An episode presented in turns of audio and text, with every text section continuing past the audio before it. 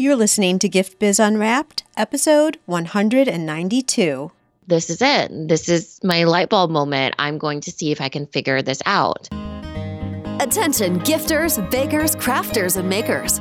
Pursuing your dream can be fun. Whether you have an established business or are looking to start one now, you are in the right place. This is Gift Biz Unwrapped, helping you turn your skill into a flourishing business. Join us for an episode packed full of invaluable guidance, resources, and the support you need to grow your gift biz. Here is your host, Gift Biz Gal, Sue Monheit. Hi there, it's Sue, and thank you for spending a little bit of time with me today. If you're listening to this right as it's going live, we are in the midst of the holiday scurry. There's shopping, there's planning, and there's parties. Oh, so much fun.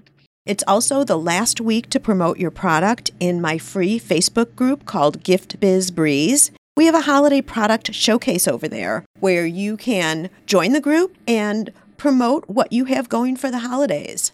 I love this concept because all of us can support each other and at the same time do some little check marks off of our holiday gift list. If you aren't part of the group already, just jump over to giftbizbreeze.com ask to join, and I welcome you in with a big holiday hug. And without further ado, let's get into the show.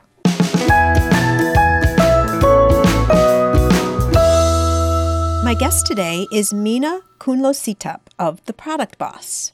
Minna is one busy woman owning two separate businesses. She's the owner of Little Labels, which are writable, waterproof labels for baby items for daycare, and is also an Amazon bestseller. She's the co owner and co host of the Product Boss podcast and coaches product based business owners how to grow their businesses and connect with other product entrepreneurs through masterminds. She lives in Iowa, is the mom of two little girls, and loves living her mission as mom and CEO. Welcome to the Gift Biz Unwrapped podcast, Minna. Thanks, Sue. I'm so happy to be here. It's going to be such a fun conversation because from one product based person to another. So I'm really excited to dive in. But before we do, I like our listeners to get to know you in a little bit of a different way, and that is through a motivational candle. So if you were to help us envision what type of a candle describes you, Minna, what color would it be and what would be the quote on your candle? It would be a really simple white candle, but the, I really took it from a quote that I absolutely love. It used to actually be on my Instagram bio, my personal one, and it is Don't be afraid to go out on a limb. That's where the fruit is. So I feel like my candle would be kind of a fruity, citrusy scent but a white candle and then maybe some like floral back notes, kind of like Clinique Happy. If you've ever smelled that perfume, I used to wear that back when I left my house to work, but no longer because I'm here in sweatpants all every single day now. I used to wear that too. My sister actually used to give it to me for my birthday. Isn't it wonderful? Yeah, it really is.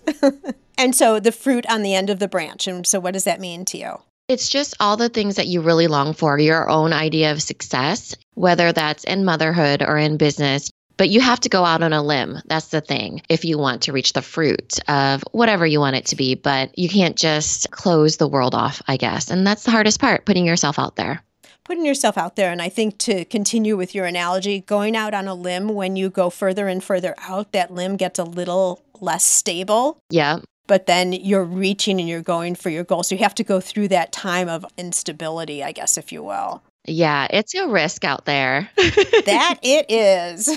well, talk to me. I'm really, really interested in hearing about Lil Labels and how that all developed. So, share with us a little bit about that and the journey there, and then we'll get into the product boss.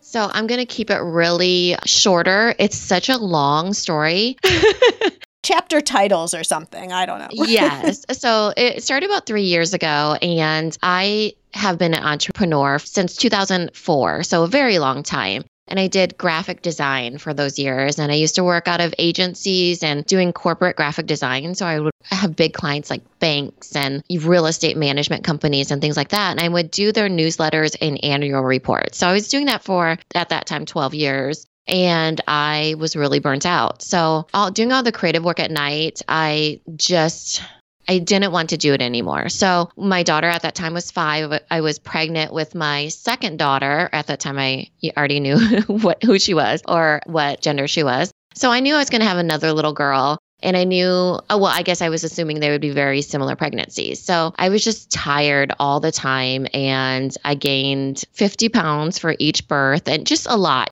And I thought, you know what? I need to step away from doing graphic design because it is just too much for me and I want to do something else. So, all along, being an innate entrepreneur for forever, I knew I wanted to come up with a product. And so that's kind of how Little Labels came about was I had decided if I walked through my day, what problems could I solve? And so Little Labels was born out of me getting my second daughter ready for daycare and needing waterproof labels for her baby bottles because I had to label every single one and then also date them and everything like that. And I did not want to do it with masking tape, which is what I did last time. And I went onto Amazon, my favorite site, and there was nothing that was just really simple labels. I didn't want to order custom ones. So I thought, you know what? This is it. This is my light bulb moment. I'm going to see if I can figure this out. And so, having had the background of commercial printing from those annual reports, I started from there. Actually, when I did the annual reports, I would manage all the manufacturing of those annual reports too. So it was like I knew the printing process, I knew the project management end of manufacturing something start to finish. And so I started with that knowledge of kind of manufacturing in a printing setting and then started figuring out the process because I knew that there's some way it could be done. In my head, it was the version of an extreme label. So it would go in a bottle, but it would be able to go through a dishwasher and it would be able to go through a microwave and it would be able to go through steamer, any of those things. So that's kind of where I started in my adventure of low Labels. I love that story. And it almost sounds like we set it up this way, and we really didn't. but the reason I love this so much is I talk a lot with our listeners, Minna, about if you're in a nine to five while you're listening to this podcast, but you have the interest in doing something different, maybe, you know, whatever type of art or craft or anything that you have that you're looking at monetizing and turning into a business for yourself, the time that you're spending in your nine to five, whatever it is, could be really advantageous to the development of what you're looking at doing next. So you're talking about you knew production, you had resources, all of that from the graphics end. And look, you were able to apply it and probably move so much faster to get Lil labels up and going. And maybe it was the key to being able to figure out how to produce it in the first place. But the point being, you're taking your nine to five, a paid job when you're working for someone else, and you're able to use that as a booster to get you into something for yourself.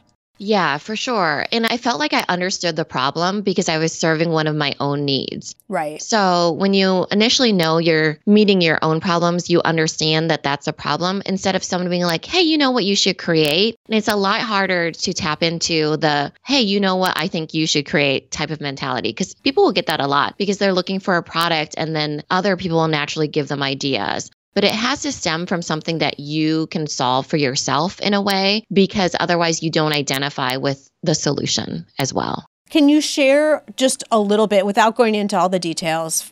How long did it take you from when you had the idea and you started getting samples and maybe testing and doing all of that? How long from when there was that idea to when you actually had a product on the market? Probably five months. And that's extremely fast in my mind. But I had a baby that was going to come out of me. you had a deadline. I did. And so I knew that by the time that she needed to go to daycare, I wanted to have something that I could actually be like, hey, this is actually something we produce, which I didn't end up actually doing. I didn't present it to her daycare. But in my mind at that time, I thought, oh my gosh, this is brilliant. And this is falling right into the right timing. Got it. Perfect. All right, and so let's continue on with the story because I want to get into some of the other things we said we were going to chat about with our listeners here today. When does the product boss enter into scheme of things here?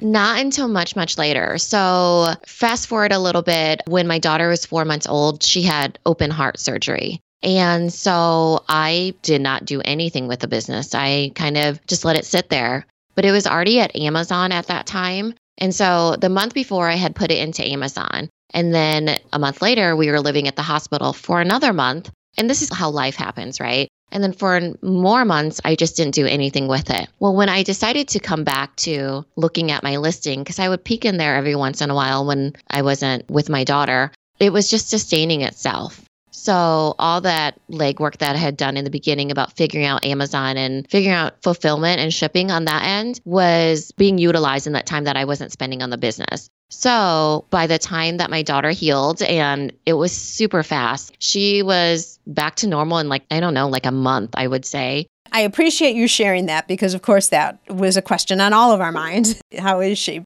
She's perfect and she never has to go into heart surgery again. She's like this miracle little wild child of mine. And now she's really big and crazy and wild. So, and then that let me focus on the business too. Once she got into her normal routine, it took me a long while to get into being feeling normal too. Like there's so many mindset issues at the very beginning of being an entrepreneur, but add on to that being a scared mom. Right. And was like debilitating for me for a long while. Plus, I have anxiety tendencies. So I was anxious all the time. And so then once I got over that, I started reaching out to people to have coffee chats. And this might have been the beginning of how coffee chats happened on the online world. because I feel like I was there and I was like, people would say, Hey, you have a really cool product. Do you want to do a coffee chat? And we'd hop on and we'd talk about our businesses. So it was even before the term coffee chat was coined in a way. And then I met my now co host and biz bestie and business partner, Jacqueline Snyder, on one of those coffee chats. And it was probably a year after I had even started putting myself out there. And then it was actually her idea to start the Product Boss. She owns her own consulting business for fashion apparel brands and she helps them launch. And I had all this knowledge of the retail online platforms of Amazon and Walmart and Jet and various platforms. And we thought, hey, this is a really cool combination because we would have the most fun and crazy and wonderful conversations, just the two of us. And she had the idea of starting masterminds. And I initially said no because I had just stopped working with clients in the graphic design, you know, just the year previous. And I thought, I really don't want to work with clients again. And so we did a beta group. She convinced me to do a beta group. And we said, Hey, would you like to have some coaching from us for this beta round? And we had a whole bunch of people sign up. And then I found out that I really, really loved it and that it actually helped me in gathering my information and then figuring out what my tasks that I needed to do for my own business because I was coaching other people in how to break things down. And then we started the podcast a couple months after that, and the rest is pretty much history from there. You make a perfect duo. And those of you who haven't listened, you definitely want to listen to the product boss. Tell me if this is accurate to say. I think for our listeners, everyone here is a maker of some sort. So they have a tangible product. And one of the challenges always is you can only grow so much if you're a one person business because you only have so much time. The more business you get, the more work you've just made for yourself. So at some point, you need to either bring in more people to make the designs, have a factory start making it for you. Somehow your business has to change. So that's a lot of what you guys are doing on the product boss, right? I mean, obviously with different elements, you know, like Jacqueline is more women's apparel, but you're teaching people how to grow past just making their own product themselves. Right. I would say most of our listeners are manufactured products, but we do have handmade ones too. So they listen because I think there's a lot that applies to just all product people, whereas there's so many service based tips and advice and content out there that it's not so product oriented. So I think it fits all product people. Jacqueline specializes in startups. So if you're launching something, she's great. I like to say I'm more comfortable with growth because I love having data and then saying, here's what I think you should do. Because in the coaching of the product boss, we don't actually have a lot of apparel and fashion lines. She does that on her other business, Designer Consulting Co op. Got it. Okay. What are you seeing are some of the biggest challenges people are coming with? Hot seat topics for masterminds or just overall challenges? It differs for startup and for growth and for expansion or scale. So for startup, I would say it's almost always mindset stuff. It's like that self doubt, that feeling like you're burning time and money, and then also just knowing what your options are. You don't know where to go and where to turn. For growth, a lot of it is how do you make more money? How do you make more sales? And then we help a lot of people with visibility and what they should do for that. And then for expansion, it's hiring and figuring out the processes of scaling from there. So I think they're all different. In our masterminds, we have separate groups because of how deep we can go in every single one of those topics with everybody because it's it gets really hard, especially if you're trying to do it alone. One of the things that we talked about certain tips that you can use for specific season selling objectives. Do you want to talk about that a little bit? Yeah, I think that the tips that I'll go over is is more like for how to scale a handmade business. And you can definitely do that seasonally for making sure that like in a service-based business, it's like if your content is relevant, right? So then in the products way version of saying that, it'd be if your product is really scalable in that timing and in that season. And so for instance, if I were to scale little labels in the winter time and in during Christmas season, or if I would try to, let's say I started putting my money towards Facebook ads and everything during Christmas, it would be far less effective than if I waited till summer months where it's my busy months. So you're pushing the busier seasons versus trying to outweigh the slow months of being busy all the time. So you're just okay with the slow months and you just push the busier months, if that makes sense. So you would say, I think this is an obvious yes, but you weight your strategy so that you're presenting your product during the time when people need it most. You're presenting your best strategies. So let's say you're handmade and you have knitted hats. Instead of trying to freak out in July when no hats are selling, you try to just sell more in the winter months. During the slow months, you're putting together the hats. This is your making season. And then during the busy season, when it's wintertime, that's when you have products that you cross sell to. In other words, you would upsell or downsell or cross sell. And then you would try to make your transaction bigger instead of trying to rely on units sold being the same all the time. So you're just trying to grow the revenue and the margin rather than the units sold at a consistent rate. It's a good point and something to consider for everybody who has a seasonal type product because I do think that people freak out a little bit if, come the summer months, to stick with what you're talking about with knitting, their sales are all down. It's obvious people aren't needing the hats and the knitted booties necessarily. Maybe you will because of air conditioning but things are going to slow down. So the thought of taking a calendar and really thinking strategically based on whatever product you have, if it's only one, or your product mix, where are the heavier months? And then I like what you're talking about is planning that those summer months are the time that you're making the product. So you're all ready. You're primed for the craft show you're going to go to, or the heavy months when you're really going to be selling heavy on Etsy or Amazon, things like that. Yeah, for sure. And a lot of our products that we work with are not obviously seasonal. It's like lactation cookies and certain things that aren't like I gave a bad example with it being a hat, but they don't have clear seasons. But you do kind of have to pick a season for yourself. So you can't be in launch mode all the time. It's far more effective to just pick months where you're going to be launching better deals and better transactions. So in those months, you're testing and then you can use that to grow your business. So instead of coming out with, let's say, like a new product, for instance, we often coach people to take their bestseller and come out with a variation of that bestseller. If it was a handmade good, you would be coming out with a bundled version of that if it's lactation cookies, it would be, you know, a two pack of lactation cookies. It's very simple versus a whole new product that has a whole new strategy behind it, if that makes sense. it does make sense. So you're using the okay. down months for testing to perfect. It might be price points, it might be the combos like you're talking about, it might be a product enhancement off of whatever your core product is.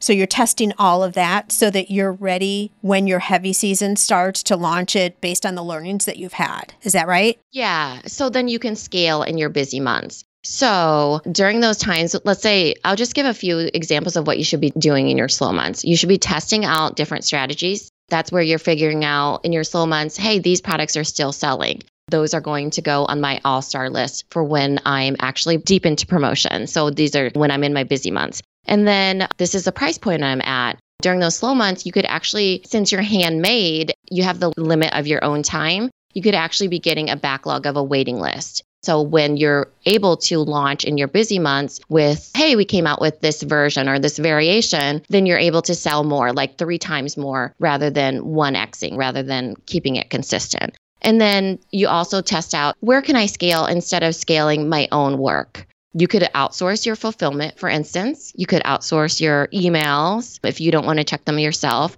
You could hire somebody on instead of doing the design work with you or the actually hand execution of being a maker then you could have them instead package up something and send it out. So there's different ways to figure out your scaling in your slow season so you can actually implement in your busy season. It's a little bit of figuring out what your capacity is. How can I streamline this? What's my capacity in my slow months? So I can, whatever, 10 exit in my busy, really go get a months. What I'm hearing from you is you're really looking at that from two different angles. One is how do I become more productive just in the business side overall, to the point of do I hire a bookkeeper? Do I have someone help me with emails, etc. And then the other is how can I really scale my product? Either prepping and preparing, building an audience, to your point about the wait list, and keeping people with you too, because I'm thinking that in slower months, people have a tendency then to stray, where they might have really been a follower of yours for a long time.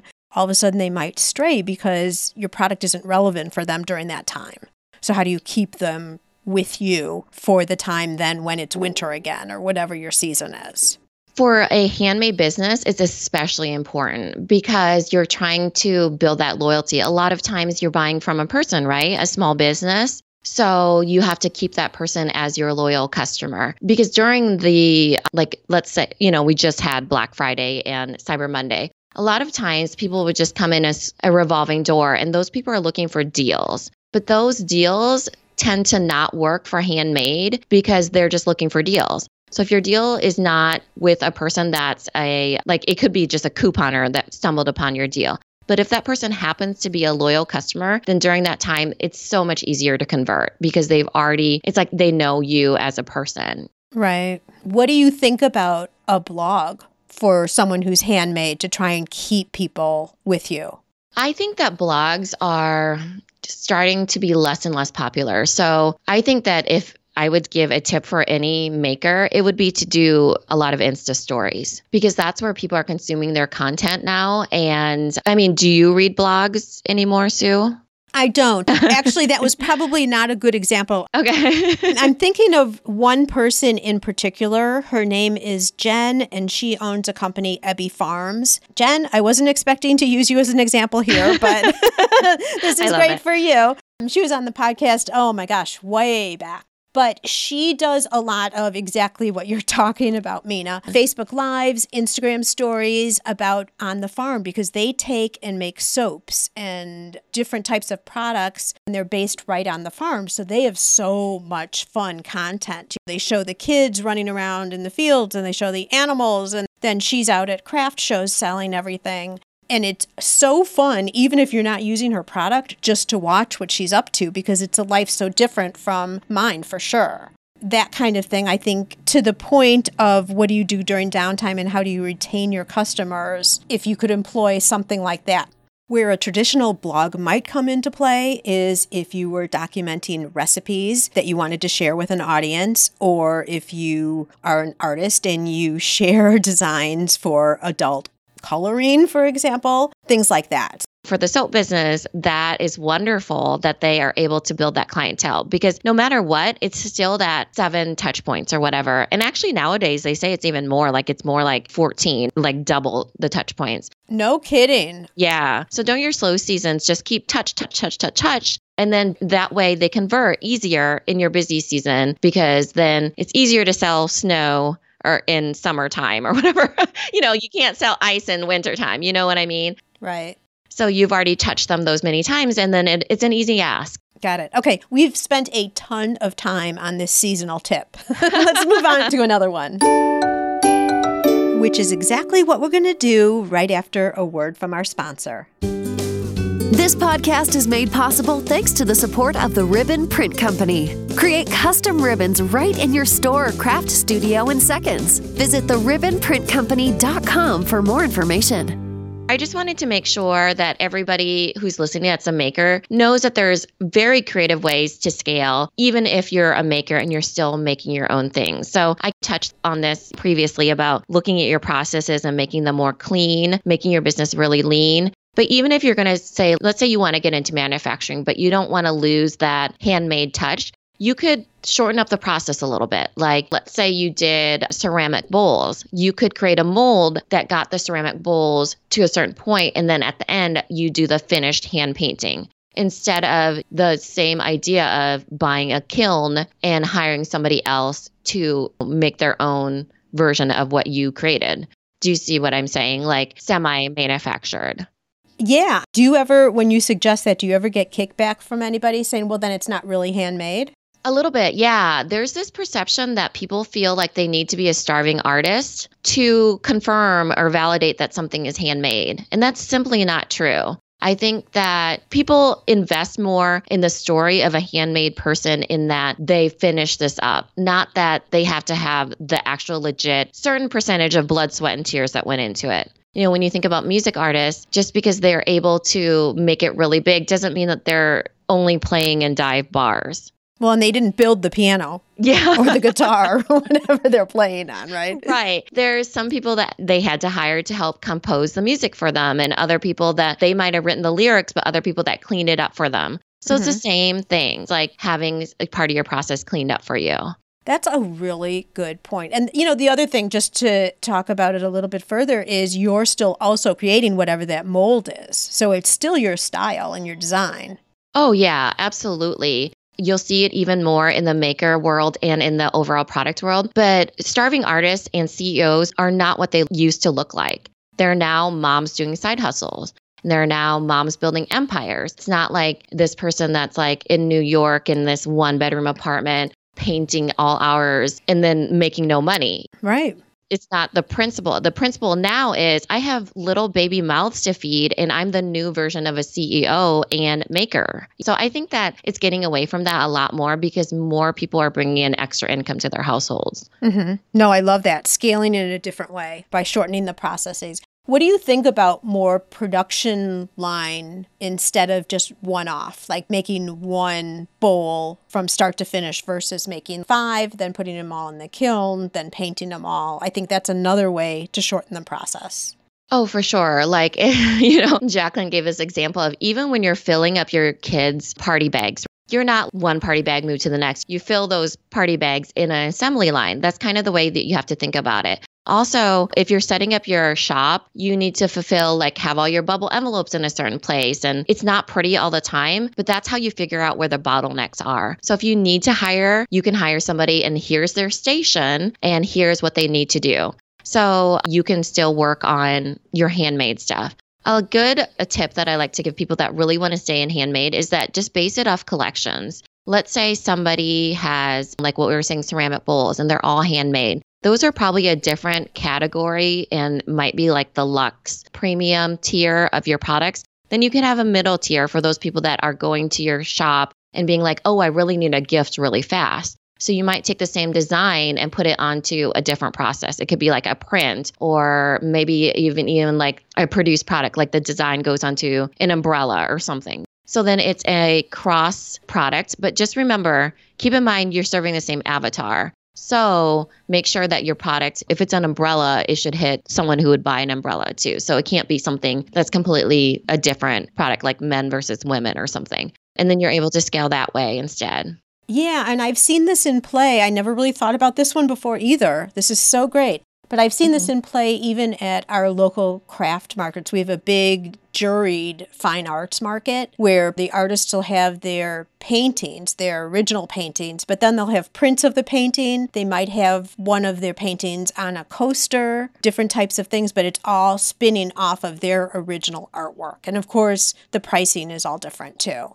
Yeah, and those are for people who want like a go to gift or uh, we call them off the shelf items. Mm-hmm. And then if they want an original piece, they have accessibility to that too. And it could be a different product too, but keeping in mind that it should be something that's based off of bestseller of yours. So don't just create a whole bunch and create versions of that thing. Only do this replication model in a way to your bestseller because then you know what sells. And you also knows what sells to your audience. That's why you keep the avatar the same.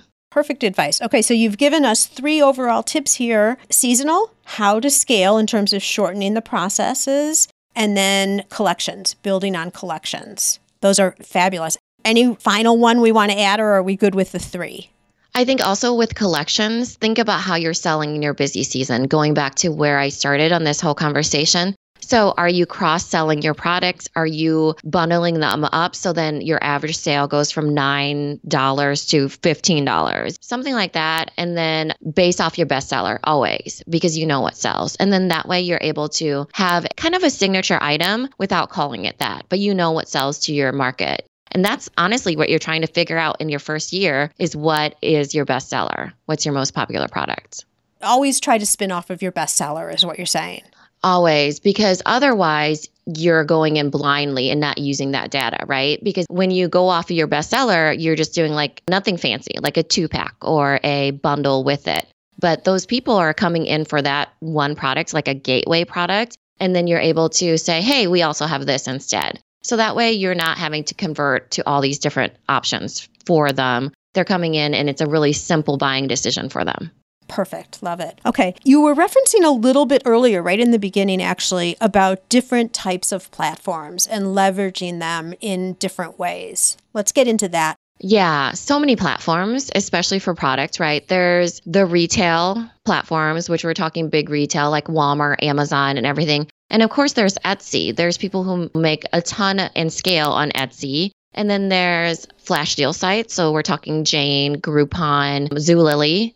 And then there is brick and mortar. So you could actually get into wholesale and boutiques. And then there's pop up shops. You create your own. So a pop up shop at a local place, or you create your own website and drive traffic there. And they all can go hand in hand there's new platforms coming out all the time. For instance, Instagram is becoming its own buying platform because it's you're able to buy right there. You don't even have to leave the platform. Right. Same with Pinterest and same with Poshmark. That's another platform that came out for clothing. And subscription boxes. Now, subscription boxes are as big as boutiques with buying wholesale from people. How do you feel about how many platforms should you really be on to do them well? I think that you should start off with one. You should test as much as you can. But when you figure out your main one, you'll be able to at least have that and optimize. So you're on one and then you optimize it like crazy. So when I say optimize, figure out what your keywords are, make sure your ads are there if you're doing pay per click. Figure out the whole system. So if you're on Etsy, figure out whatever you can about Etsy and try to scale on there and then move to the next one if you're hitting a whole bunch of walls, that might not be your platform. That's when you move over to, let's say, Zulily or Jane or whatever you can get onto as far as handmade or semi handmade. That way you can use that data to get onto the other platforms. So in this case, it would be like, hey, I'm a bestseller on Amazon. Can I get into your subscription box? Or this is our most popular product on Etsy. Do you think that we could bring this into the stores? Because I think it would really sell with your customers as well. So you're able to pull data and expertise from a platform and parlay that into a different one. Mm-hmm. Use it as a jumping board or something to get into another one. So, well, we've talked about a lot of these platforms on other shows, but never the Flash, Zulily, all of that. We've never talked about that before. Can you go into more of what all those platforms are about?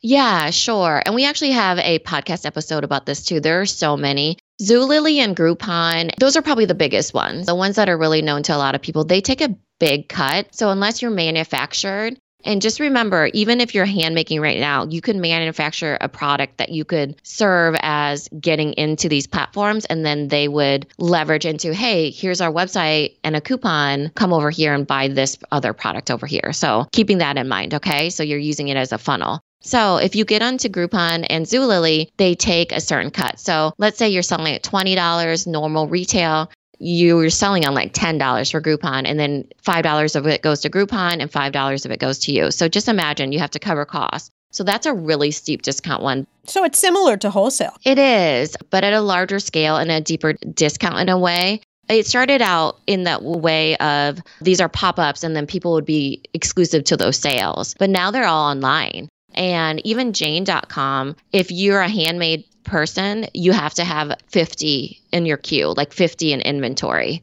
minimum. Whereas if you're manufactured, you have to have 100.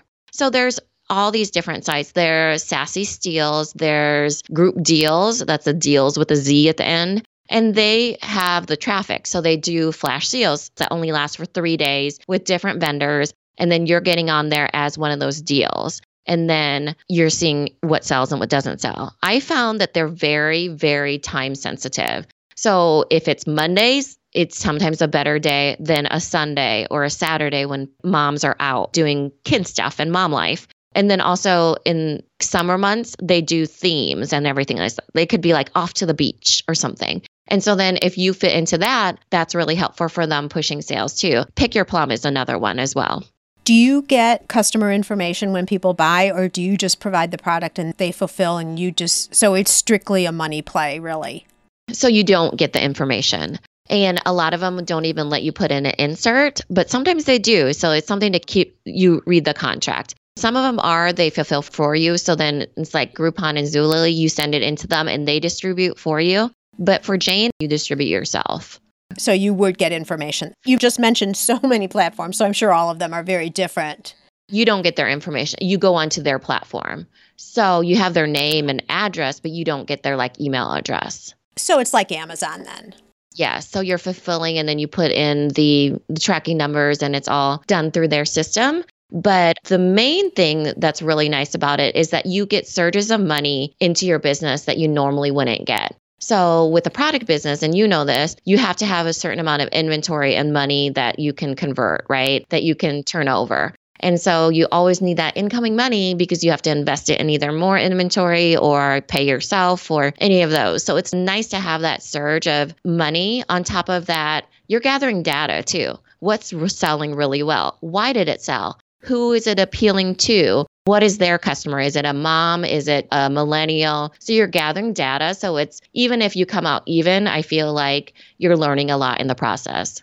Thank you so much for that information because, as I said, we haven't really talked about that before. You mentioned product inserts.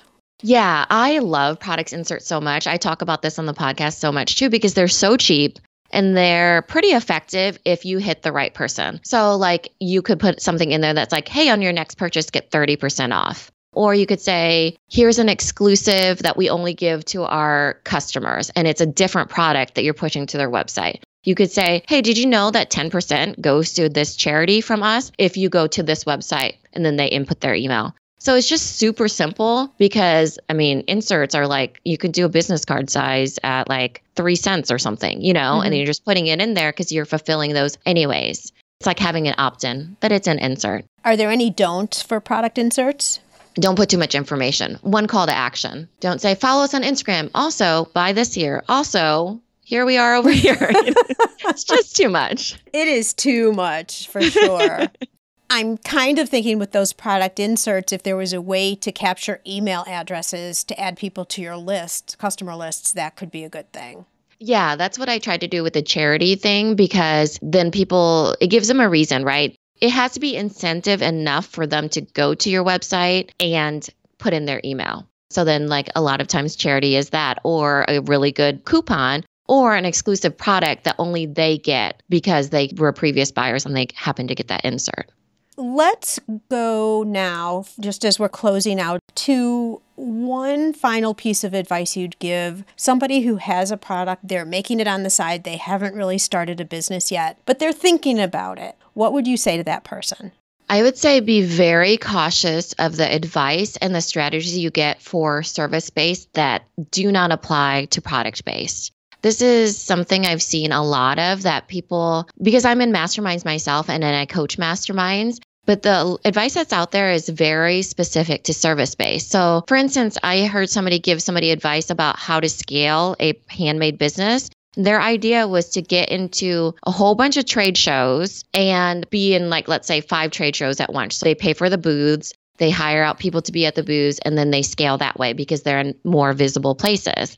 But that is like the most expensive strategy they could ever have. And they don't even know if those trade shows are effective or the timing is right or if that's the audience that will be wanting the product at that time. Well, and you can't train the staff, so you don't know how they're interacting. You don't get any feedback from your customer, right. your potential customers either. Because I think trade shows are such a great opportunity if you're there uh-huh. to interact with customers, see how they're feeling about your product, getting new ideas, so many things. Even picking up verbiage. Nobody's going to care as much as you about the stuff that people say about your product. So that instance, it's because in a service-based world, that's the way to scale is to get into more places. But that doesn't work for product-based businesses because it's so risky and it's so money heavy. And then on top of it, it's just not the same. It simply isn't. And I give this example all the time about for service based, they say to have a really good opt in, right? Like have a checklist or have a free download that people cannot resist. But for a product based person, you should just give them a coupon for their first purchase, and they will almost always pick that over a free checklist. I love what you're talking about here in terms of service versus product based. Great information on that. I really appreciate it. So, Minna, at this point, I'd like to invite you to Dare to Dream. I'd like to present you with a virtual gift. It's a magical box containing unlimited possibilities for your future. So, this is your dream or your goal of almost unreachable heights that you would wish to obtain. Please accept this gift and open it in our presence. What is inside your box? So, I have to say, Sue, this was actually a really hard question for me to think about. I couldn't come up with anything that was really super specific. But if I had to choose something, because I was trying to think of what's my idea of success, right? It would be I would open that box and it would be utter and unbelievable financial freedom. So I've, of course, gotten some financial freedom to a certain level, but I would like utter, unbelievable financial freedom. love it. I love it. I put this question out there because I don't think a lot of people really think and define where they want to go. But I also do it because it's the law of attraction type thing. If you voice it, it and say it, why shouldn't it come to you? It's 100% true. That's why journaling and being in masterminds or anything are so productive, is because it forces you to say things or write things down. And then all of a sudden you've done it and you haven't even realized the universe blessed you with what you were asking for.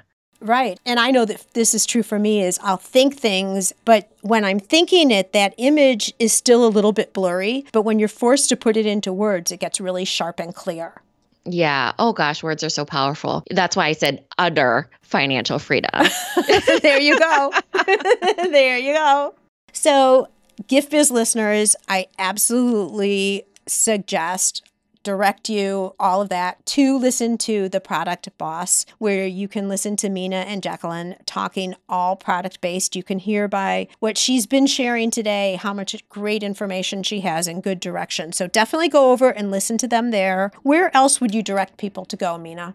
Our Instagram. We have been totally investing time into that uh, platform for sure. So stories, I presume. Yeah, stories and our feed as well. But it's the product boss is our handle, and so you can catch us on there. And we're doing all kinds of funny stuff. I feel like and regular stuff. We're just living mom life a lot of the times. Oh, that's good. The behind the scenes, here's what else is happening, rounding out the life. Yeah, yep. Juggling poopy diapers and spreadsheets at the same time.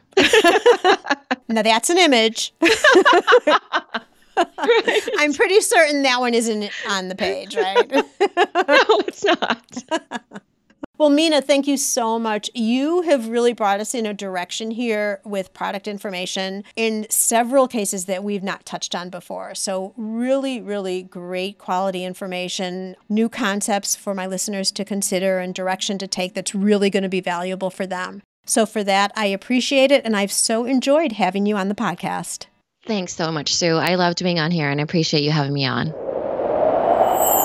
Wow. Didn't Minna share with us such valuable information? I agree with her. Online, there is so much available for service based businesses, but not as much for product based businesses. And she is an expert here, so I really appreciated her coming on the show to talk with us. I suggest that you re listen and apply what Minna's talked about that's right for you and your business. We're coming on the end of the year, and it's smart for us to start thinking of how we can adjust our strategies for 2019 so that we can get even stronger results. Up next week, I'm going to stick with the holiday season here, and I can't wait for you to hear about a business from the baking industry. She has a product that we can all use. Think Christmas cookies. That's coming up next week on Gift Biz Unwrapped. I'll see you then. Are you discouraged because your business is not performing as you had envisioned? Are you stuck and confused about how to turn things around? Sue's new best selling book is structured to help you identify where the holes are in your business and show you exactly how to fix them. You'll learn from Sue and owners just like you who are seeing real growth and are living their dream. Maker to master. Find and fix what's not working in your small business. Get it on Amazon or through www.giftbizunwrapped.com slash master.